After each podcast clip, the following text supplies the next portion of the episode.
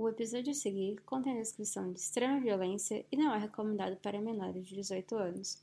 Caso algo citado crie alguma forma de gatilho e você precise de apoio emocional, ligue 188 ou acesse o site cvv.org.br.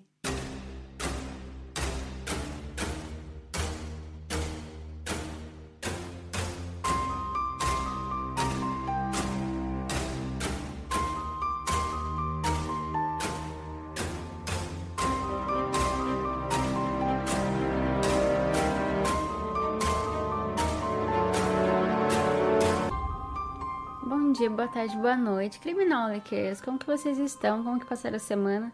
Vocês, tá, ficaram felizes semana passada que teve dois episódios? Quase tive um treco de fazer esse episódio longo, mas eu acho que foi um dos meus favoritos para fazer. Consegui, consegui entregar o que eu queria entregar. E aí, o episódio de hoje não vai ser tão longo, vocês me desculpem, mas é que eu tô, eu tô ficando sem voz. Então eu decidi trazer um pouquinho menorzinho. E não é, tipo, pequenininho, mas também não é 5 horas igual o episódio passado, né? Então, antes de começar, eu quero só deixar o arroba pra vocês. Vocês devem estar cansados de ouvir isso já, mas pra quem é novo aqui, sempre bom lembrar, arroba podcriminolic pra Instagram, Twitter, tudo mesmo arroba, pra não confundir ninguém. Então, para começar o caso de hoje, é... a gente vai ter um caso muito diferente hoje, que eu tô muito feliz de fazer, inclusive, porque não é de morte, é de morte, mas morreu, morreu quem tinha que morrer, aquelas, né? É, é de uma sobrevivente da Susan. Ela é maravilhosa, a história dela é incrível. E assim que eu vi, não faz muito tempo que eu, que eu fiquei sabendo dessa história. E eu quis trazer para vocês, porque hum, eu achei que vocês iam gostar também. Então, vamos começar o caso de hoje. Para muitas pessoas, a presença de um intruso carregando um martelo em um quartos escuros provocaria uma resposta inteiramente compreensível. Elas correriam. Mas Susan não era como a maioria das pessoas. Episódio 10 Susan Walters e como ela sobreviveu ao ataque de um assassino de aluguel. Susan não tinha testemunhado muitos casamentos felizes enquanto crescia. Seu pai, um cozinheiro da Força Aérea, e sua mãe, dona de casa, se separaram quando ela estava apenas na segunda série. A vida era caótica quando as crianças se mudaram do Colorado para o Arizona, Califórnia, Nevada, mudando de escola, de casa, de país. Aspas, Meus pais me amavam, mas não podiam me ensinar como ter um casamento bem-sucedido, assim como não podiam me ensinar a voar, diz ela. Susan se tornou uma enfermeira prática licenciada e depois uma enfermeira registrada. Eu não faço ideia o que isso significa, mas está aqui, a gente fala, não é verdade? Ela se mudou para Oregon no início dos anos 80 estabelecendo-se primeiro em Colby, acho que é Colby, e depois em Portland. Extrovertida e vivaz, Susan é do tipo que adora dar risada de tudo. Em 1988, uma amiga e mãe de Susan pagaram um anúncio pessoal para Susan na Willamette Week. Abre aspas. Alguém diferente, brincou o anúncio de 65 palavras. SWF, que eu acho que é Single Women. Um, pode ser esse F? Não sei, se alguém souber aí, comenta ou manda mensagem o que pode ser esse F de SWF. Single Wife, não, Single Woman 33. Acima do peso, mas não acima da vida. Procura SM, Single Man, Single Man, é, acho que deve ser Single Man, que quer mais de um relacionamento do que apenas uma pessoa magra. E ela recebeu algumas mensagens e uma delas foi essa. Abre aspas. Olá, diferente. Meu nome é Mike. Sou um DWM. Uh, DWM. O que, que pode ser DWM? D.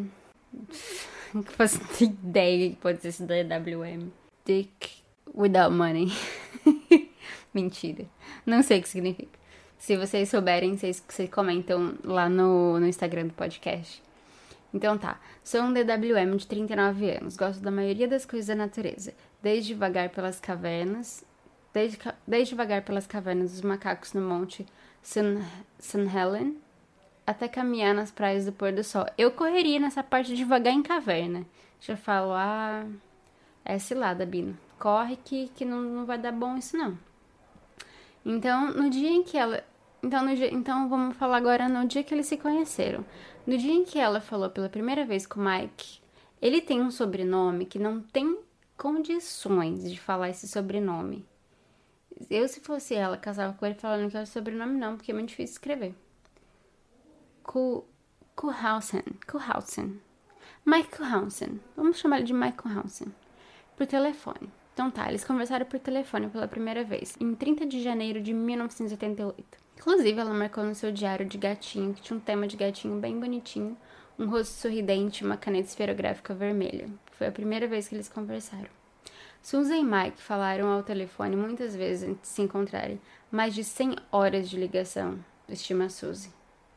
Imagina a conta do telefone, meu Deus. Ele tinha uma voz bonita, diz ela. Fiquei impressionada por ele querer falar tantas coisas profundas. Fecha aspas. Em seu primeiro encontro, em fevereiro de 1978, eles se conheceram no Crystal Spring Rhododendron Garden, próximo ao Red College, onde alimentaram os patos, e Mike jogou amendoim sem sal, muito importante de dizer que era sem sal para os esquilos. Dentro de um ano, eles estariam dirigindo para Rena para se casar. Mike gostava de jogar caça-níqueis, e Susan percebeu que não havia maior aposta na vida do que esse casamento. Antes de eu continuar, só quero avisar de novo que eu tô gravando mais uma vez durante o dia. Então, pode ser que vocês ouçam carro, pessoas falando, passarinho cantando, avião passando. Então, não se, não se assustem. Mas então, até aqui, eles tinham se casado, tava tudo bem, tava tudo ótimo, mas azedou rapidamente. Não demorou muito depois que casamos, diz ela. E então não havia mais caminhadas, não havia mais saídas. Mike cresceu em Portland, adotado como recém-nascido em 1948 por um casal de cerca de 30 anos. Ele disse a Susan que viu o combate no Vietnã, mas ela duvida disso agora. Os registros militares indicam que ele era operador de mesa telefônica. Poucos anos após o casamento, Mike conseguiu um novo emprego como supervisor de zeladoria de Oregon Entertainment, a empresa mãe do Fantasy Adult Video. Ele começou lentamente a revelar a ela, nos primeiros anos, que ele nunca tinha sido realmente feliz. A filosofia de vida dele era: a vida. Olha, eu não vou, eu não, eu não vou julgar ele por essa filosofia, que eu acho que faz muito sentido. A filosofia de vida dele era: dois pontos. A vida é um sanduíche de merda e todos os dias você dá uma mordida até morrer. Fecha aspas. Ai, mano. Puta que pariu. O, o casal nunca teve filhos e Susan não se importava com isso. Mike, que fumava um cigarro atrás do outro enquanto bebia Coca Diet, perseguiu Susan sobre seus planos quando ela saiu. Ele observou os gastos dela e reclamou de pequenas compras. Ele não deixava ela em paz, basicamente. Ele eu olhava onde ela estava indo, com quem ela estava indo, por que ela estava indo, no que ela estava gastando, por que, que ela estava gastando, não onde ela estava gastando, qual o motivo que ela estava gastando e esse tipo de coisa. 17 anos depois de casados, Susan estava farta. Se ela tentasse beijá-lo, ele arrotaria. Nossa. Abre aspas. Eu me preocupava com ele, mas não queria mais morar com ele, diz ela. Eu queria ser feliz de novo. Em setembro de 2005, ela o expulsou de casa. Ele se mudou para casa do seu pai, mas Susan nunca mudou as fechaduras ou código do alarme, 1210, o aniversário deles. Na noite de quarta-feira, 6 de setembro de 2006, a enfermeira do pronto-socorro de 51 anos encerrou seu turno no Providence Portland Medical Center em Norwich, em Glenson Street, e dirigiu-se ao salão de beleza Perfect Look, em East Burnside Street. Enquanto esperava sua vez, ela pegou um exemplar da revista Oprah e leu um poema. Abre aspas. Não vou morrer sem viver, começava. Não vou viver com medo, fecha aspas. Uma hora depois, descansada e relaxada, ela dirigiu para sua casa azul, com cerca cinza no bairro de Montville, no sudeste de Portland. Na varanda da parte de trás da casa, Susan encontrou um bilhete ao lado do micro-ondas de seu marido de quase 18 anos, ou ex-marido, quase ex-marido, porque ele estava em processo de separação. No bilhete, ele dizia: Su, não tenho dormido, tive que fugir. Fui para a praia. Ele acrescentou que haveria na sexta-feira ou sábado. Com amor, Mike. Abrindo o portão da cozinha, Susan ouviu o bip do seu alarme de segurança. Ela desarmou, caminhou pela casa, até a porta da frente e voltou para fora. Estava claro e quente. Era 6h37 da tarde. E ela ficou por um ou dois minutos no jardim da frente, folheando as correspondências. Quando ela voltou para dentro, ela chutou suas sandálias e percebeu como estava escuro no quarto no primeiro andar. Ela tinha esquecido de abrir as cortinas, pensou ela que ela tinha certeza que ela tinha aberto. De repente, por detrás da porta, um homem sai do quarto e vai em sua direção, lembrando que esse homem era completamente estranho para ela. Com 1,75 de altura, O estranho, de 59 anos, pesava 86 quilos. Ele usava calças jeans, uma camisa listada azul e um boné de beisebol marrom, puxado para baixo para cobrir os seus olhos. Seu cabelo comprido estava amarrado em forma de rabo de cavalo enfiado no boné. Ele usava luvas de borrachas amarelas nas mãos, carregava um martelo de garra vermelha e preta. Esse martelo, inclusive, eu coloquei a foto dele lá no, no Instagram do podcast para vocês verem. A Susan era enfermeira por muitos e muitos anos, então ela tinha experiência em defesa pessoal porque ela normalmente no dia a dia lidava com pacientes agressivos e ela regularmente treinava, é, juntamente com as outras enfermeiras, a como se defender. Então, ele investiu contra ela com o um martelo e atingiu-a bem na têmpora esquerda. Susan tinha 1,62 de altura, tem ainda, graças a Deus que ela não morreu. E o suposto assassino era bem maior que ela, mas ela era muito mais esperta do que ele e tinha o treinamento de autodefesa a seu favor. E o que ela fez a seguir é um ato incrivelmente corajoso e rápido, algo que a maioria de nós não queria pensar em fazer. Quando o agressor tentou lhe acertar com o martelo, o que qualquer outra pessoa faria seria correr, mas Susan não. Susan não era como todo mundo, e ela correu em direção a ele e tentou ficar o mais próximo possível dele. Ela disse que fez isso porque o impulso do martelo seria menor se ela estivesse perto dele do que estivesse longe, porque se ela estivesse muito longe dele, ele teria muito mais impulso e o martelo atingiria ela com muito mais força, mas se ela estivesse perto, o ângulo do braço dele, ele não conseguiria ter tanta força assim. Susan diz: Estávamos nariz a nariz e eu podia sentir seu olho úmido e seu fôlego em mim. Ele estava esperando por mim, pensava. Essa vai ser fácil, mulher de meia idade, acima do peso, com os dois joelhos machucados. Mas, lembrando, Susan não era como todo mundo. Susan conseguiu revidar, socando e mordendo seu agressor. Você é forte, hein? diz ele, pronunciando suas únicas palavras durante a provocação. E ela disse que, de alguma forma, essas palavras fizeram ela ficar com ainda mais raiva. Ela também disse que naquele momento ela tinha certeza de que ele não estava lá para assaltar ou para pegar alguma coisa, e sim para matá-la. Em entrevista ela disse que pensou, aspas, ele está aqui para me matar. Eu não sei porquê, eu não sei quem ele é, mas sua intenção era clara, era me matar, fecha aspas. Em um ponto, ele a girou e deu um soco em seu lábio, fazendo ela cair no chão. Ele ficou em pé sobre ela com o martelo na mão, e de alguma forma, usando suas forças, ela conseguiu puxá-lo para o chão. Susa começou mordendo violentamente. Ela disse: Eu pensei, se eu morrer, eu quero que todos saibam que eu lutei para viver. A luta durou cerca de 15 minutos antes que ela jogasse sua perna sobre o corpo dele e subisse em cima dele, fazendo ele também cair no chão. Susan então colocou suas mãos em volta do pescoço dele. Ela ficava perguntando por quem ele havia sido enviado, exigindo uma resposta, mas o homem permanecia em silêncio. Susan manteve preso até que ele parasse de respirar. Ela disse que seu rosto começou a mudar de cor, vermelho, roxo, roxo escuro, e ela disse que nessa hora ela começou a se assustar, se apavorou e saiu correndo. Ela disse que nessa hora ela começou a correr, porque mesmo que sua vida estivesse em perigo, ela não tinha intenção de matar ninguém, e quando ela viu que ele estava morrendo, ela entrou em desespero e correu. Então ela tentou correr, e ele conseguiu pegar ela novamente quando ela estava correndo de seu quarto para a sala.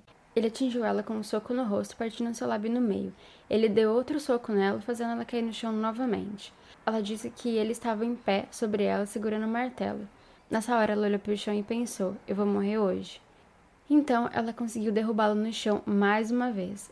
E ela pensou que dessa vez ela teria que pegar o martelo, e quando ele caiu, ela subiu sobre ele. Ela disse que dessa vez ela queria tentar conseguir qualquer tipo de informação sobre ele. Então ela tentou durante a briga achar qualquer forma de documento, cartão e jogar embaixo da cama para que mesmo depois de sua morte, para que ela conseguisse colocar o seu agressor na prisão. Ela mordeu com toda a força que pôde. Em entrevista ela diz, aspas, eu assisti o julgamento de Ted Bundy e eu sei que uma mordida por sua arcada dentária pode ser prova para colocar alguém na prisão, fecha aspas. Então ela mordeu seu braço, do lado da costela, entre a costela e a cintura, bem do ladinho, atrás das pernas, mas ela não parou por aí.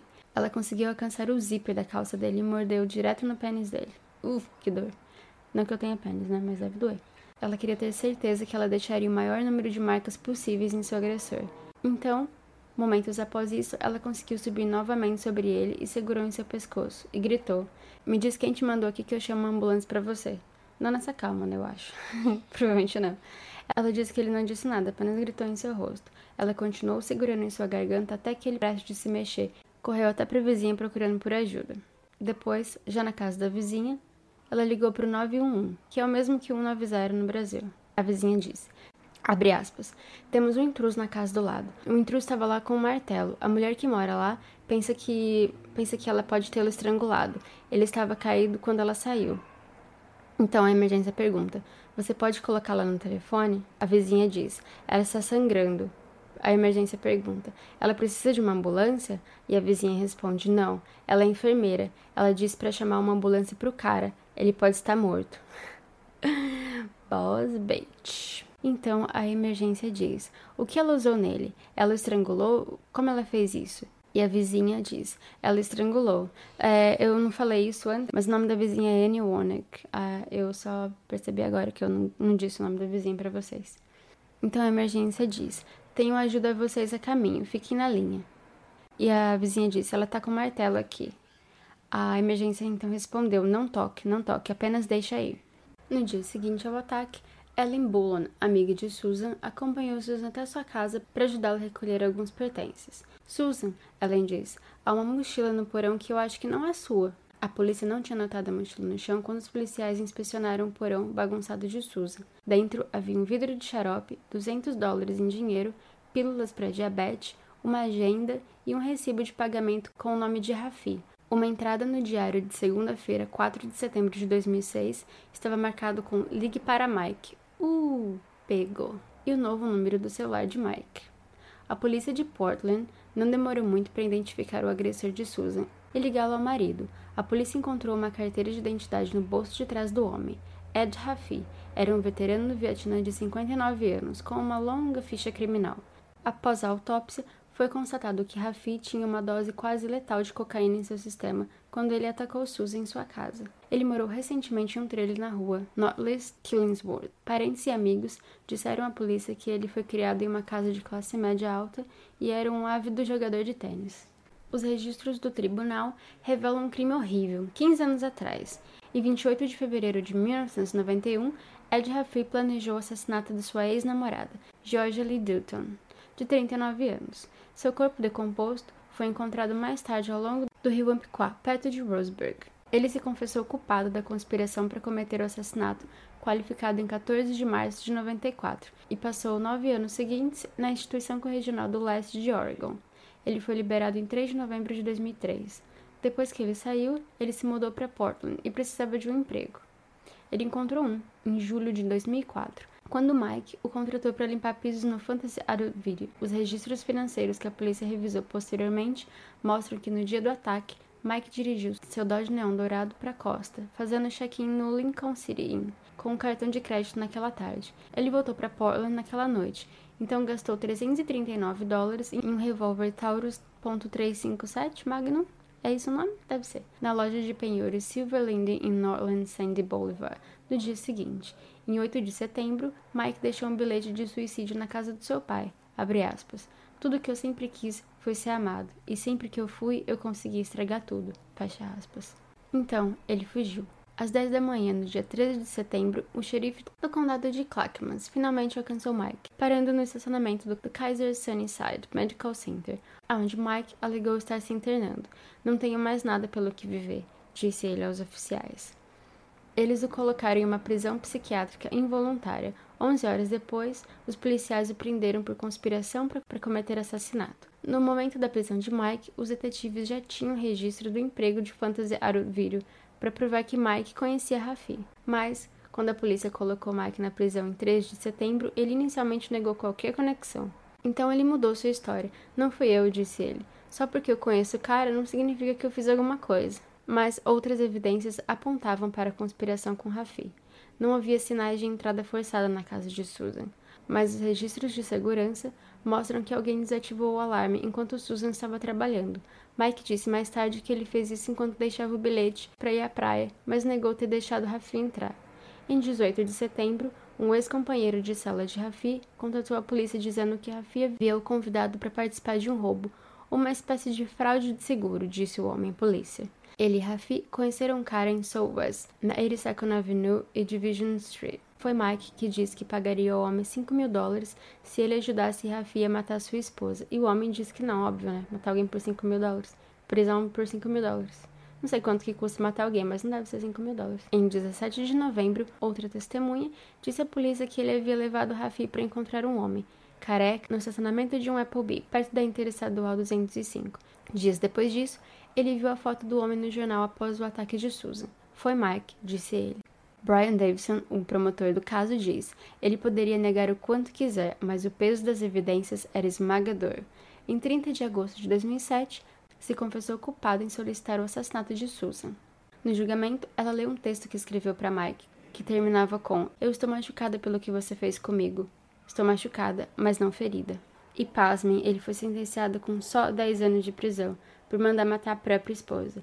Susan o processou com o valor de um milhão de dólares, porque ela disse que ela queria ter certeza que ele nunca teria dinheiro suficiente para pagar outro assassino de aluguel. Mike deveria ser solto em 14 de setembro de 2014. Susan, que pediu o divórcio no dia seguinte à sua prisão, antes borbulhante e aventureira, a nova Susan parecia um prato quebrado colado novamente. Ela se sentava apenas em restaurantes de onde ela poderia ver a porta, ela mudou as rotas em direção e ela também dava voltas em volta do quarteirão quando ela pensava que podia estar sendo seguida.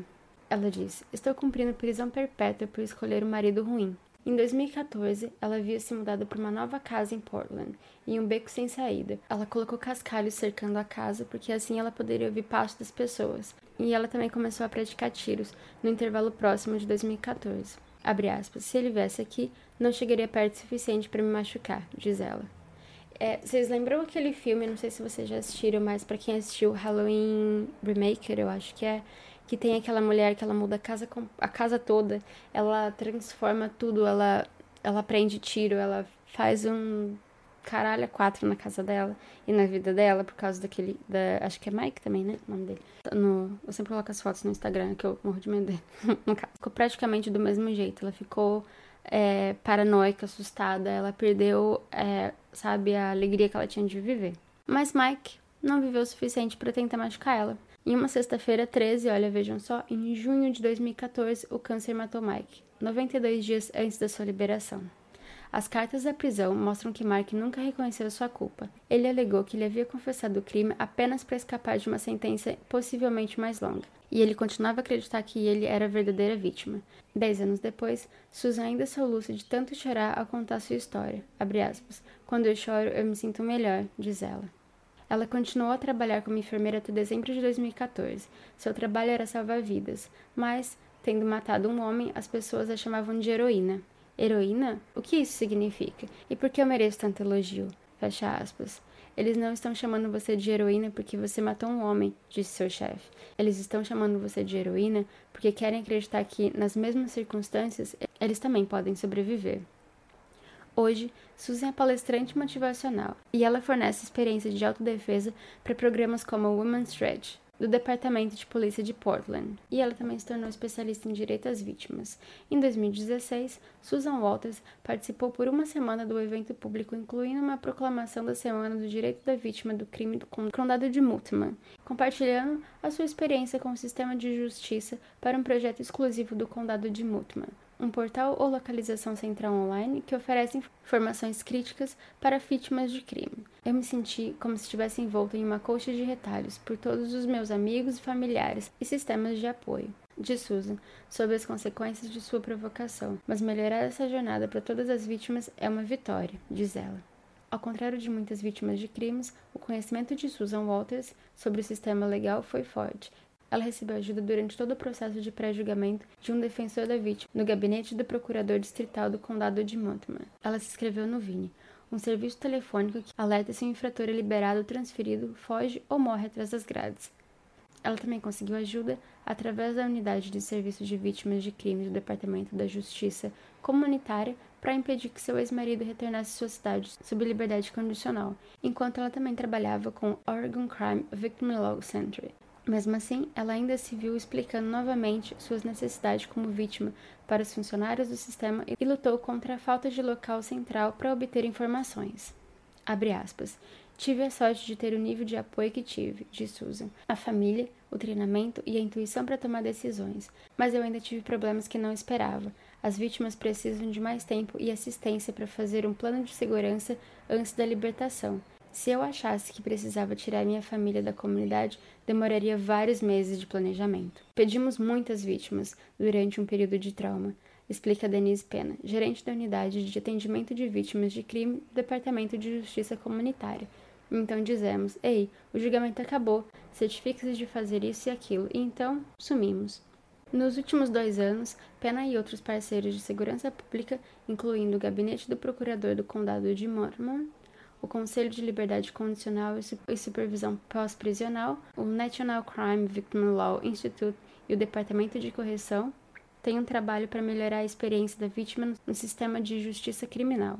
Em 2016, o condado recebeu uma bolsa por meio do Code of America, uma organização sem fins lucrativos que reúne equipes de tecnólogos com governos locais para projetar serviços digitais. Conforme previsto, o portal forneceria informações sobre o infrator em qualquer fase do processo legal.